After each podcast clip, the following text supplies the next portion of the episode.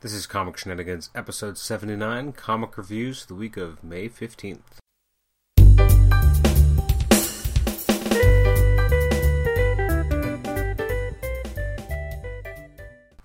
Welcome once again to Comic Shenanigans. This is episode 79. We're looking at the comic reviews for the week of Wednesday, the May 15th, and I am Adam Chapman, your host. Thanks once again for uh, downloading a new episode of Comic Shenanigans, or if you're new to the podcast, you know, I'm excited to have you aboard, and uh, hopefully you'll enjoy the episode.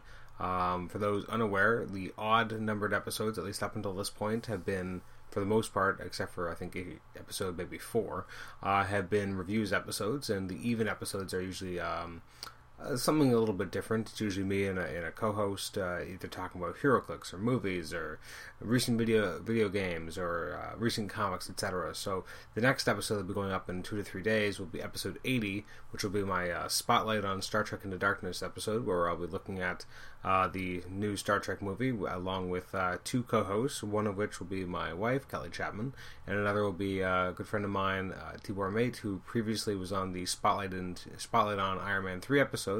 Um, just plug in the archive, uh, which was a few episodes ago. I believe it was episode seventy six. Um, it was he was on that episode. That was his first episode, and but as long as I've known him, he's been a huge fan of Star Trek.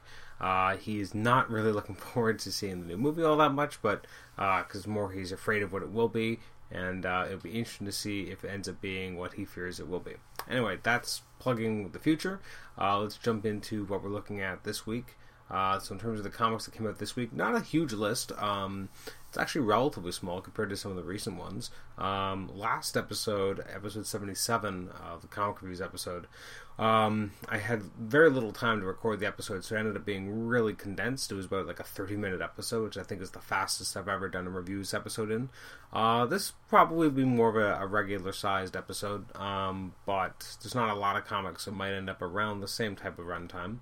Uh, so alphabetically, the first book I'll be looking at this week is Age of Ultron number eight. Um, this is a frustrating book, um, more because we're finally in something that could be kind of interesting, but we only have two issues left. And I mean, I, I, read a lot of articles on Newsarama, comic book resources, etc., and, and elsewhere, and they bring up a lot of good points. That you know, there's some really interesting ideas that Bendis is exploring, particularly in this issue. But it took us seven issues to really get here, or really six issues to even get to where last issue kind of started us off, and that's kind of that's a big problem. That first of all, Ultron himself has not really showed up in this uh, arc at all. Uh, instead, we've had Vision acting for him, but we haven't really seen Ultron himself. Um, we never saw what really led to the Age of Ultron really happening, or at least not really. And then uh, we spend a lot of issues getting to the Savage Land so that these t- this time travel story can take place. And then we see a fut- the future version go to the future, but then it we just focus on the past changing. And what I don't like is that Marvel time has always been clearly set up that if you change the, if you go back into the past and you change something, you're not actually changing your present. You're creating an alternate timeline. Yet here they like to they're trying to make us believe it's more like a Back to the Future world, which is fine. But the logic of the Marvel universe doesn't go that way. And I guess that's more my problem with it is that if you have you know 50 years of showing that this is true and then you do a story that says it's not true, well, I have 50 years to back it up that this shouldn't even be happening. They should have gone back to their own time. It's not Back to the Future, basically. Um, so it's a little frustrating in that regard. I mean, I think the only uh, only other time travel story that was really ever done ignoring standard Marvel rules would have been the Age of Apocalypse.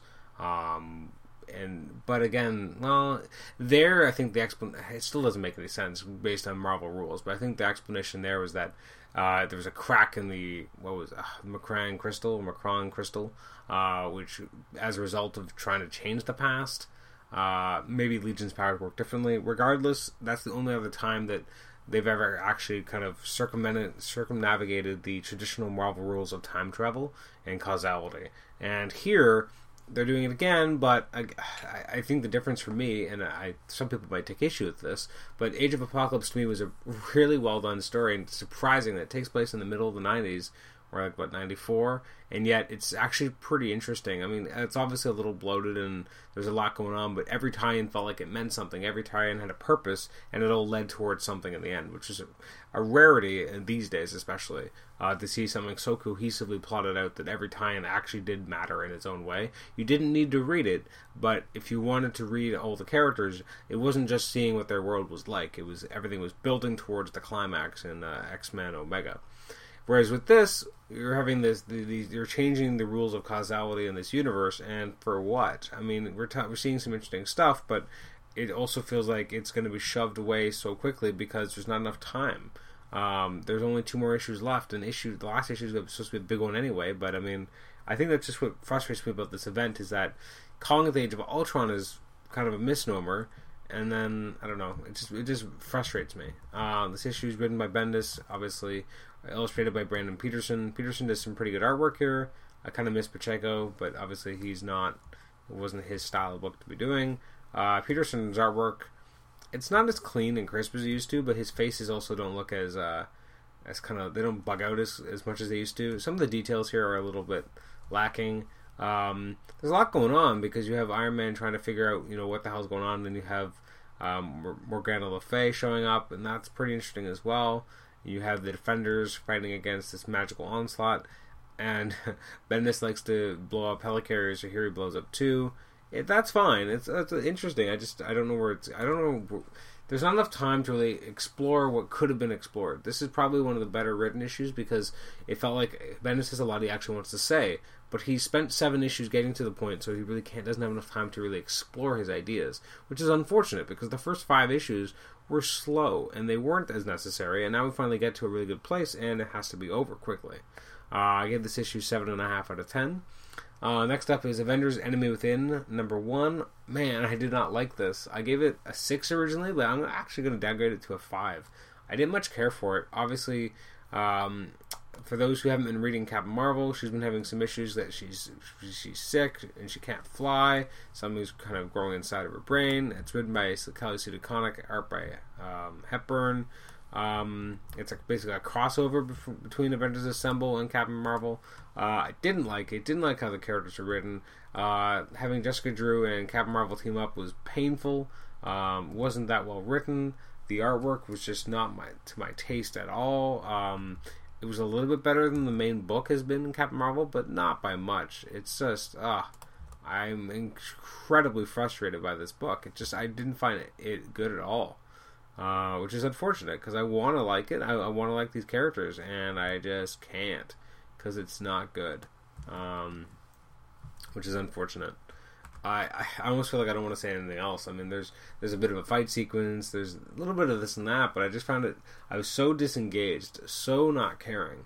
Um, the artwork wasn't, as I said, wasn't to my taste. I didn't like how the characters were written, or how they were talking. Um, DeConnick really missed, dropped the ball here. I gave it a five at best. Um, next up is Batgirl number twenty. I like this. It was kind of messed up. We got this new uh, female version of ventriloquist, which is kind of cool. Uh, she's very creepy, and the stuff that she does is really messed up. Um, I didn't like. There's some shots of Barbara at the beginning. I really didn't like the art because it looked like she was like there wasn't didn't look like she was crying. And I guess it was supposed to be maybe running mascara, but it looked like she was like bleeding from her eyes, and I didn't really like that. But I did like that Batgirl was having some major issue with uh, the fact that she thinks that she killed her brother. Now, if you only read Batgirl and didn't read Birds of Prey, sorry, not Birds of Prey, uh, Suicide Squad, you wouldn't know that she didn't actually kill him. He's still alive. He's in Belle Reve, or wherever uh, the Suicide Squad is. He's a member of the Suicide Squad now. But I like that Gail Simone isn't going the easy way out, and he's making sure that, sorry, she's making sure that Barbara's really having to deal with the consequences of her actions and how she feels dirty and pure. Um, she's not worthy of the bat, so she like rips it off her costume. Fascinating stuff. It's really interesting character study. The artwork here is by Daniel Sampere and Carlos Rodriguez. Um, really dug the style. I, I like kind of seeing Barbara go into action uh, and uh, her kind of dealing with what she's done before and having to kind of hold back a little. Uh, the creepy ventriloquist. You got Gordon wanting to uh, make Batgirl pay for killing his son.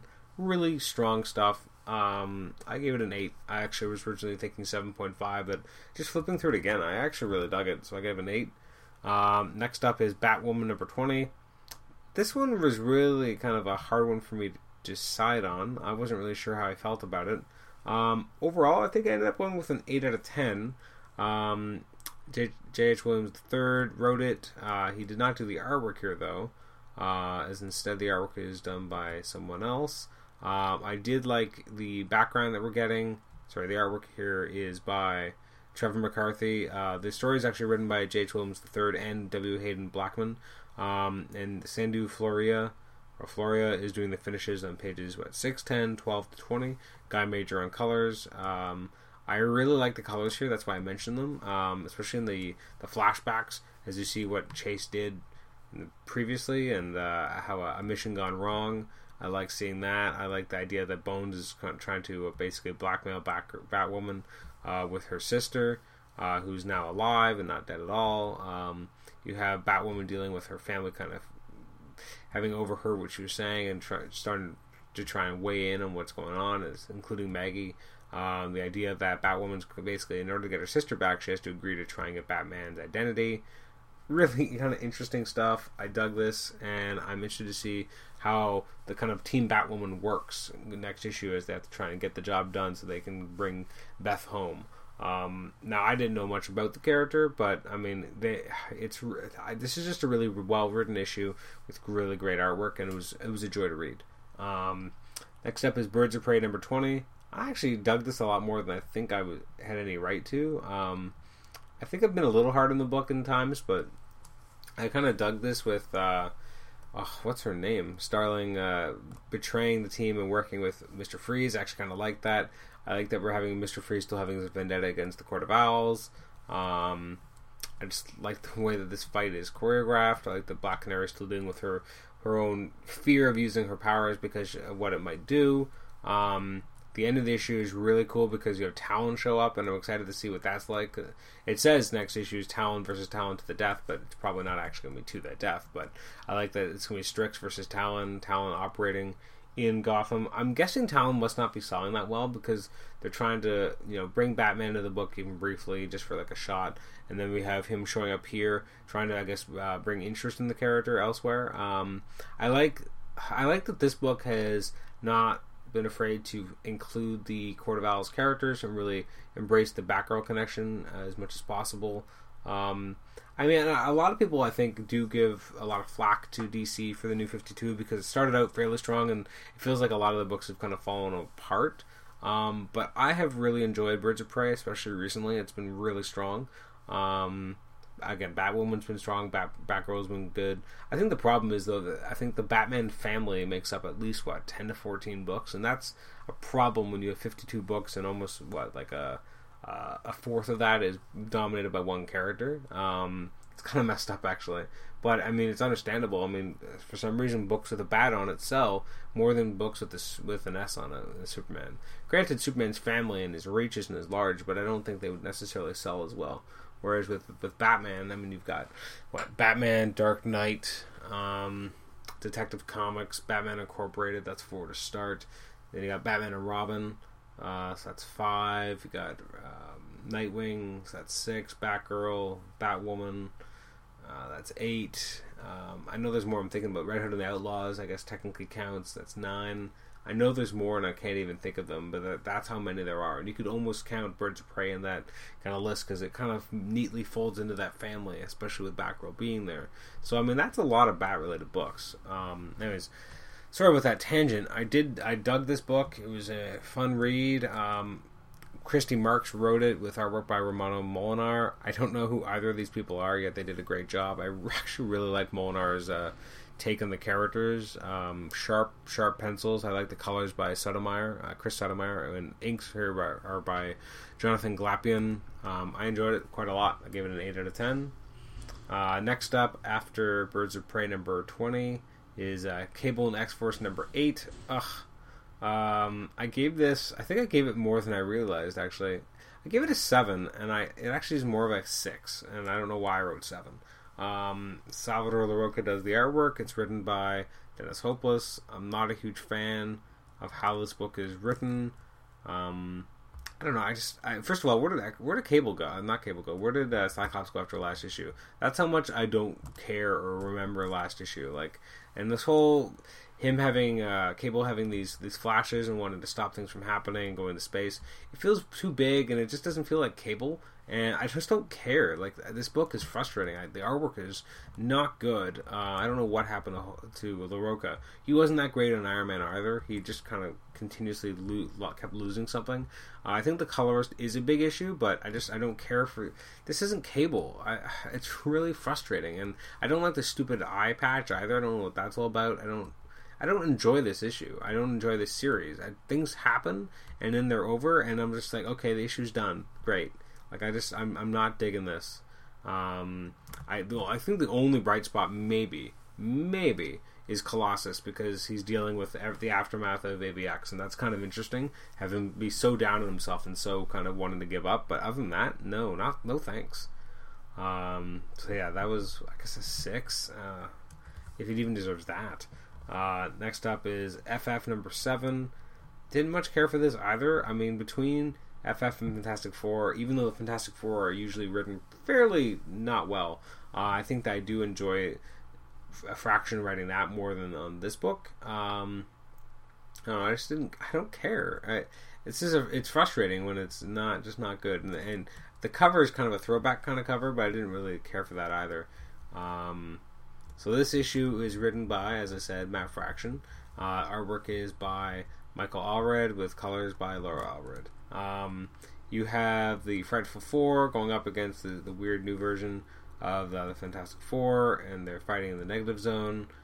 That's about it. Um, it's not that well written. Um, I found the artwork a little charming at times, but I just found the issue like it was a chore to get through. And I mean, it is kind of a throwback, but not necessarily in a good way. Um, you got Mind Control, Medusa, etc., which is a little bit less interesting than I thought they would go. Uh, I'm going to give it a 6.5 out of 10. Uh, speaking of 6.5 out of 10, I'm going to give the same rating to Gambit number 12. This book, I think it was just announced it's been canceled, so I'm not really that surprised. Uh, the artwork on the cover is fantastic, though. I'll say that. Uh, you got Clay Mann on artwork, uh, James Asmus writing it. The book just doesn't hasn't really felt like it really had an idea what it wanted to be. Um, the pencils in the issue are by, sorry, not by Clay Mann, partially by Clay Mann, also by Dexter Soy and uh, Leonard Kirk. Uh, the Clay Mann parts are really gorgeous, but I, f- I feel like there's just a lot of shots of it just kind of being sloppy. There were some parts of this issue I really liked where you have Gambit wearing a jetpack. Uh, going up against or trying to get Tombstone. I actually really liked how Tombstone was written. Uh, he's not just wearing like a black bodysuit like normal, but he's actually wearing like a nice suit. Uh, I actually kind of dug that. Um, but the whole what they've been after and the compound and how it blows things up and destroys things, I just found that was very boring. Uh, I didn't much care for that. It brings it into the storyline. You you get to see a little bit more about Joelle and how she's a, much older than we realize, and basically she shrivels up and dies because she takes this uh, thing. And who knows what what's up with Fence because it's a little unclear by the end. Is he totally dead? He was a robot. I don't even remember if we knew that because I find most of this book forgettable. Uh, six and a half out of ten. Uh, next up is uh, let's see here, Iron Man number ten. This was frustrating. I I don't like what it's doing, but at the same time, it wasn't necessarily badly written. I gave it a seven out of ten, which is probably higher than it deserves. The idea that this Rigellian recorder um, knows a lot about Tony's history, and then basically it's this flashback series of Howard and Maria trying to finding out that you know they're having a baby, but they're not going to be able to come to term. There's something wrong, and uh, Tony, sorry, not Tony, Howard goes all around the world, tries to figure out if he can get a uh, something to help save him. And in order to do this, he then ends up being involved with what, what they call the Stark Seven, uh, which includes a few interesting names, uh, mainly Thunderbolt Ross uh, and uh, Jimmy Woo and what's his name, Dum Dum Dugan. So it's interest. It's kind of an interesting. It's it's just another thing that's kind of squished into the pre Marvel history, but like before the Fantastic Four. I mean, there's been a lot that they built in around that time. Uh, I do like that you get a little bit of shards of finding out that yes, I mean Howard was involved with Shield, so there's not they're not shying away from that. Um, I don't know. I it remains to be seen, but I just don't necessarily think it's. I don't think it's necessary to revise Tony Stark's origin and make it so that he was always kind of meant to be something else. They kind of did that in the Ultimate Universe, but that was okay because it was its own universe. I don't really need them to kind of shoehorn this into the past of an existing character. Um, Kieron Gillen wrote it, uh, Dale Eaglesham on the artwork, and it's unmistakable. You go to that first page and you're like, that's Eaglesham. Like, everyone's kind of built like an Eaglesham character, which isn't a dig. I do like how he portrays characters. And I think that's part of why I gave it a 7 and not less, because although the story's a little dumb, the artwork is fairly enjoy- enjoyable. Um, better than Greg Land's work, for sure. Um, just not sure where this is going, and uh, I can't really detract it for that, but it does make me wonder, like, where is this book going and what does it want to be? Uh, next up is Justice League of America's Vibe number four. It's quite the mouthful every issue. Um, so this is written by uh, Sterling Gates with artwork by Neves and Garcia.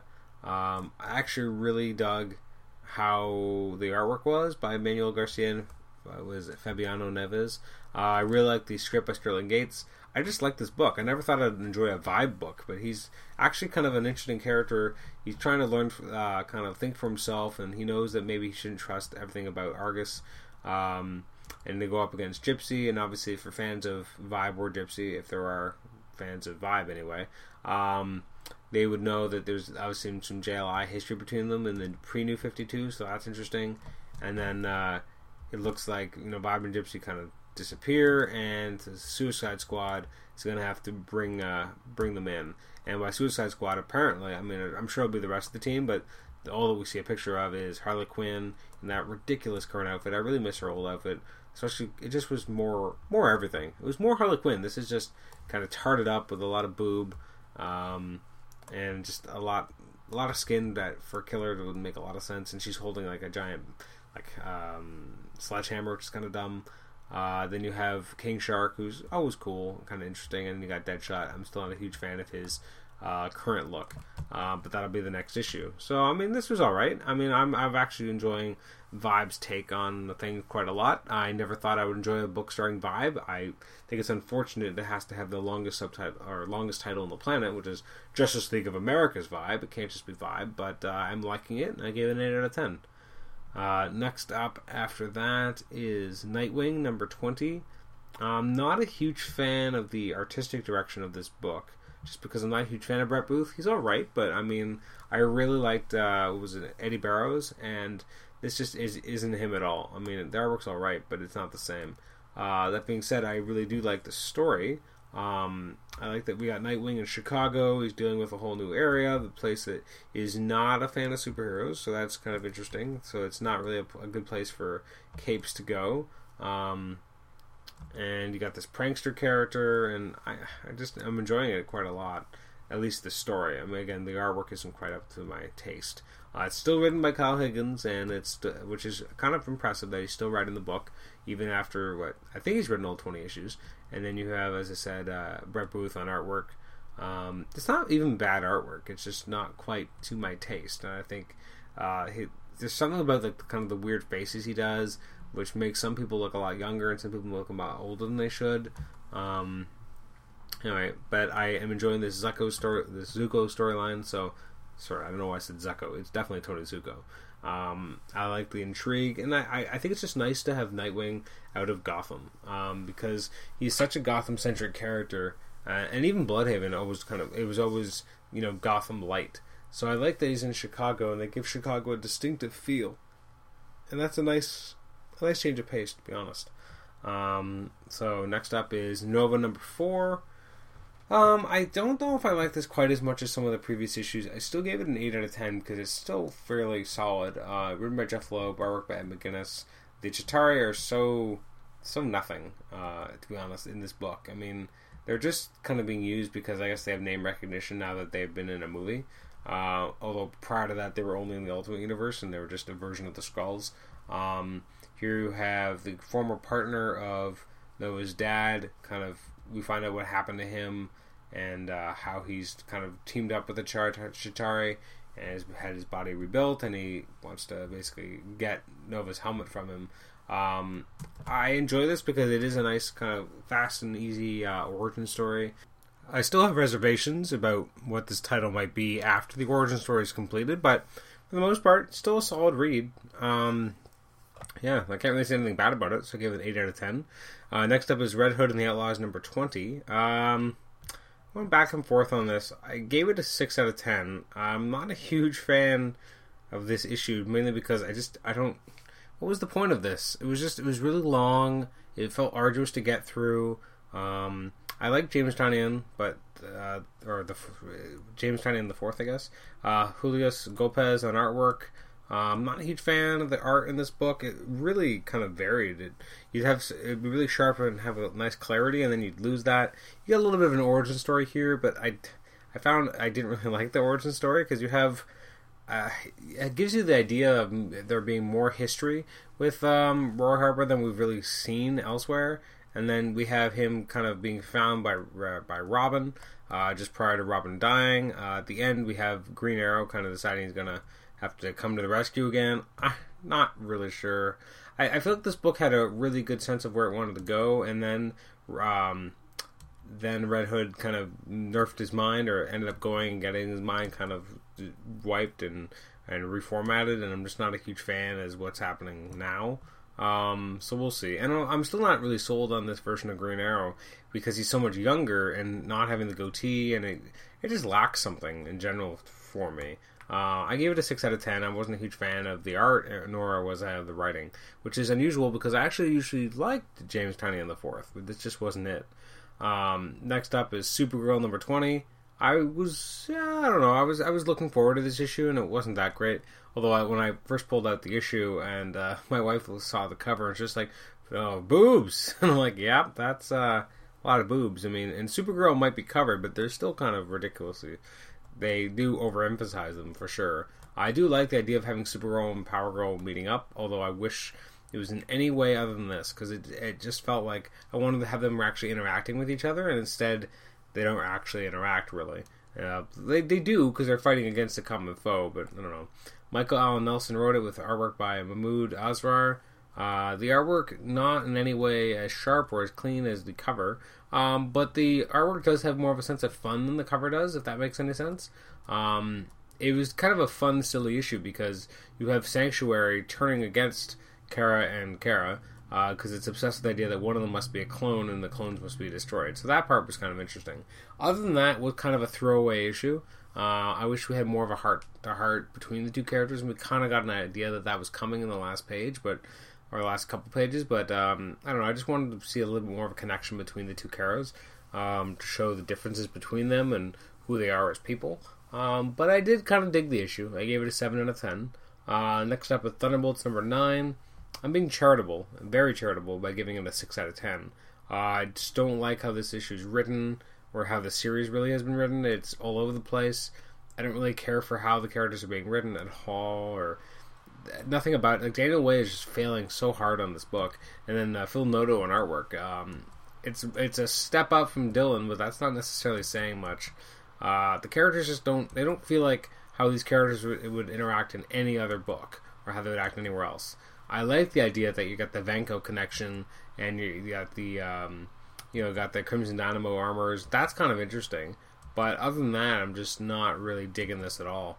Uh, so I gave it a, a, six, and as I said, a charitable six.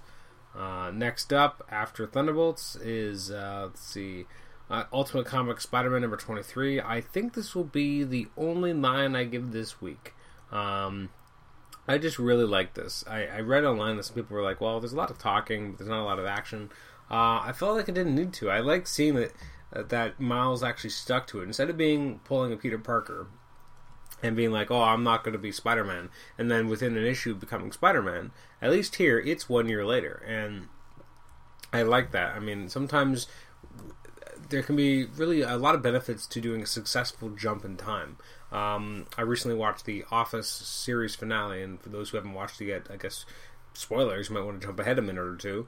But uh, that basically the idea of the finale was that it takes place a year after the last episode, and the last episode before that was them all ga- gathering around to watch the documentary that they were basically a part of. That they were that was them that was filmed with them over the past nine years. and they were finally going to see what happened with it. And then I, we jump forward a year and we see where are they now, what's happened since. And it was done really effectively because they made some interesting jumps for the characters, and we ended up still getting a, a nice, sweet send off for all these characters that we come to know and love over nine years. Um, so this issue definitely felt like Miles is someone different. Uh, things have, have changed for this guy. Um, Miles has grown up. He doesn't look as young. He doesn't look as much like a kid. Uh, I like that. He does look taller. He does look bigger. Like the smallest little inflections have been modified, so now he's a, a little bit bigger. And I really did dug this. Um, and I do like the idea also that Miles Morales has a girlfriend basically, and her name is Katie Bishop. So she's Kate Bishop. She's Hawkeye. Um, I love little touches like that. Uh, I like that Miles is still dealing with the fact that he's not Spider Man anymore. He's dealing with Ganke's telling him to be one. Uh, Jessica Drew is telling him that he should be Spider Man.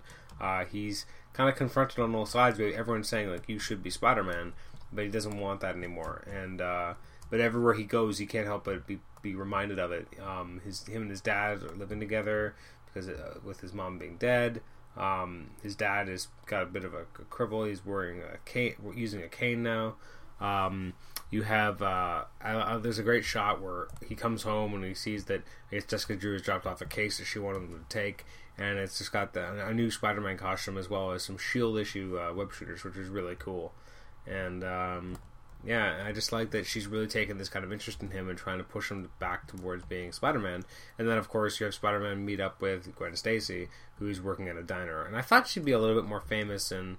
I don't know. I just feel like she wouldn't be working at the diner like here, and she looks a little too young for herself. But it was interesting, and then at the very end of the issue, we have the new Cloak and Dagger uh, show up uh, to go up against uh, Bombshell, this new villain, I guess, or a new character anyway. Um, so I really dug it. David Marquez killed it on artwork. Um, if it's not Sara Pichelli, it should be David Marquez. He's got brilliant artwork. Uh, I really dug him here. Uh, it's written by Brian Michael Bendis. He's fantastic. Um, this is just a really good book. It's very solid. It doesn't need Spider-Man action. Uh, the last couple issues, they had more than enough Spider-Man action to keep it going, and then this was more about the emotional fallout. And it felt earned. It felt uh, genuine, and a part of that is that there was a year gap. Um, part of it was underscored or made uh, Spider-Man's, uh, you know, his his retirements always feel very like yeah whatever. Is because it was never permanent. It never lasted a year. I think the longest one was like three or four months but um, really, he's never really been able to extricate himself from the superhero identity, or we still saw him confronted by it. Uh, and still like wanting to do it, but then ca- catching himself. Whereas here, he's made it very clear to everyone around him he's not going to be Spider-Man anymore. He can't do that; it's too dangerous, um, which is interesting. Um, so I gave this a nine out of ten. It was really good. Wolverine and the X Men number twenty nine. This book has just been up and down, up and down, up and down. That being said, I did actually kind of dig this and like this um, because this is an issue where you have him Wolverine dealing with the fact of what happened with Dog in the last uh, last couple issues, him dealing with that, and then giving a speech and doing this uh, time capsule and burying it and saying, you know, this is this is about here and now, this is about the future, and then they bury this time capsule, and 25 years later, we get a brief glimpse of what the future looks like, and I love stuff like that, and I like seeing that, you know, Eye-Boy is still there, Wolverine wants to be able to go back in time and tell himself something, and it's just an intriguing issue. Um, I like seeing little bits of the of the future that will never actually come to pass in the main continuity. Um, yeah, and I don't really care for the dog stuff, but it is what that is what it is as well. Um, yeah, I don't care for dog at all. And then you have Idie leaving to join the Hellfire Academy, that's kind of fine. But I'm interested. And then Broo, kind of poor Broo. He's just an animal at this point. Poor guy. Um, so the issue wasn't bad. I mean, I've been really hard on this in the last few issues, especially because I didn't like the whole dog storyline. I was hoping we were done with it, so it's too bad that he's still around. But at least it's written a little bit better here. But the main focus is on, you know, the future, and I, am really I like to see that. And it's called Key to the Future, which is an interesting kind of play on what happens in the issue. Uh, it's written by Jason Aaron, artwork by Ramon Perez. Uh, you know, Ramon Perez does a fairly good job. I liked his take on the older Wolverine. It's kind of a riff on the Days of Future Past, but in a much more happy way. Um, he's not looking as desperate or as, you know, hunted. Uh, and then next, so that's a 7 out of 10. And next up is the last issue we're going to talk about, which is X Factor 256, which I believe is the end of the Hell on Earth War or whatever it's called storyline. Um, so last issue ended with Monet apparently dying. Uh, you have T- uh, Tier kind of just deciding that he's going to kill the Hell Gods. He's going to make do on his destiny because that's what he's supposed to do. Um, kind of horrifying when he attacks everyone the way he does, but it is what it is. Polaris really getting into the fight and, and being as uh, aggressive as she can. Um, some surprising stuff happens with Mephisto. I don't know how long this will last, but it's an interesting status quo shift for sure. Uh, with Mephisto finally dying and being killed by, uh, or sorry, not dying, um, Tier dying and stabbed through the chest and killed, and whoever kills him is supposed to become basically the new the new like Lord of Hell, and that ends up being Guido, uh, which is an odd touch for sure. And um, M is is resurrected and brought back to life, and then you just kind of the issue just ends with uh, Guido kind of being on the throne and telling her to get out. And I don't know where we're supposed to go from here. It's just a weird thing, but there's only I guess a few more issues left until the book will be actually be over. Um, so I guess we'll, we'll, have time for Peter David to kind of wrap up any uh, loose ends that he wants to. Uh, I am going to miss this book. I mean, it's it's been up and down, obviously, with terms of quality, but I mean, it's always had certain uh, um, constants. One of was obviously Peter David. Um, so I, I, will miss his take on these characters and having his own soapbox, or sorry, not soapbox, his own sandbox to tell his own stories. Uh, as I said, this issue is written by Peter David, artwork by Leonard Kirk. They're a nice team. I enjoyed seeing them together. Um, this was a good book. Uh, I give it a seven out of ten because there were some flaws. Uh, it's kind of weird, but and also to see Tier die like that, especially by a strong guy, I don't understand. I, I've read this issue, these series for a while, and I still don't know what the hell's happened to strong guy. Like, I don't like how they've been do they resurrected him without a soul, and it'll led up to this. I mean, I don't know. I hope that, that when the series is over, that we'll get a workable version of strong guy back, but I can't. You know, who who can tell for certain? Um, now, the were a few issues I didn't get a chance to look at this week. Uh, they include Catwoman 20, mainly because I don't read it because the last issue I read made me so angry I decided I would never read it again, uh, or at least until maybe I'd heard something really good about it, but that hasn't happened yet. Uh, JSA, The Liberty Files, The Whistling Skull number six, just because I haven't been following that at all. Legion of Superheroes number twenty. I believe this is this book has been announced to be canceled, but I'm not sure. I did want to read it, but I just never really found the time to jump back, and I don't really want to jump in the middle of things. Uh, Sword of Sorcery number eight. I believe that got canceled. This might even be the last issue. Uh, Wolverine Max number seven and Wonder Woman number twenty. I've fallen off of Wonder Woman. Um, hopefully, I'll go back on it at some point, but that just isn't yet happening. So that's our episode. So thanks again for joining me, Adam Chapman, on uh, this uh, exploration of the books that were released on May 15th last week. Um, yeah, this has been episode 79. Thanks for joining me. Uh, you can like us on Facebook, send me an email at comicshenanigans at gmail.com. Uh, you can also post on our HC Realms thread uh, where the episodes usually go up. Um, I always welcome any feedback or uh, anything you want to say about the show. I always appreciate it. Uh, and thank you for listening to the show. I think we're we're approaching, I think we're just over 9,000 downloads now, um, which I guess isn't that impressive because we've had, you know, up till now 78 episodes, but still. Um, I still think of this as a, a as a fledgling new podcast, and because to me it still is because it doesn't have huge numbers, but uh, we are this is episode 79, so I mean we're we're starting the march to uh, the march to 100. Uh, the hundredth episode will come out I think the last week of July, um, so I am excited for that as we get closer and closer. Uh, anyways, and as I said, the next episode will be episode 80, uh, the Spotlight on Star Trek Into Darkness episode, which will be going up on Wednesday the 22nd. And then on Wednesday the 29th, we'll have episode 82, which will be the uh, the next Book of the Month Club episode with uh, me and my special guests, Paul Scores and Nathan Struck, as we'll be talking about uh, Red She Hulk Volume 1, uh, Saga Volume 1, and uh, uh and Superman's Secret Identity, uh, which was uh, a recently re-released trade uh, covering a Stuart Immonen and Kurt Busiek story. Um, so hopefully that'll be a, an interesting episode. definitely a smorgasbord in terms of quality and material. Um, I, I, someone who had listened to a previous episode wondered if maybe next time Nate would, Nate would find a book he didn't hate. Uh, which is actually technically not correct because he did enjoy East of West number one that we did last time. But uh, it'd be interesting to see how that goes. Anyways, thanks for uh, listening to the episode. Thanks for downloading, and we will see you next time. Bye bye.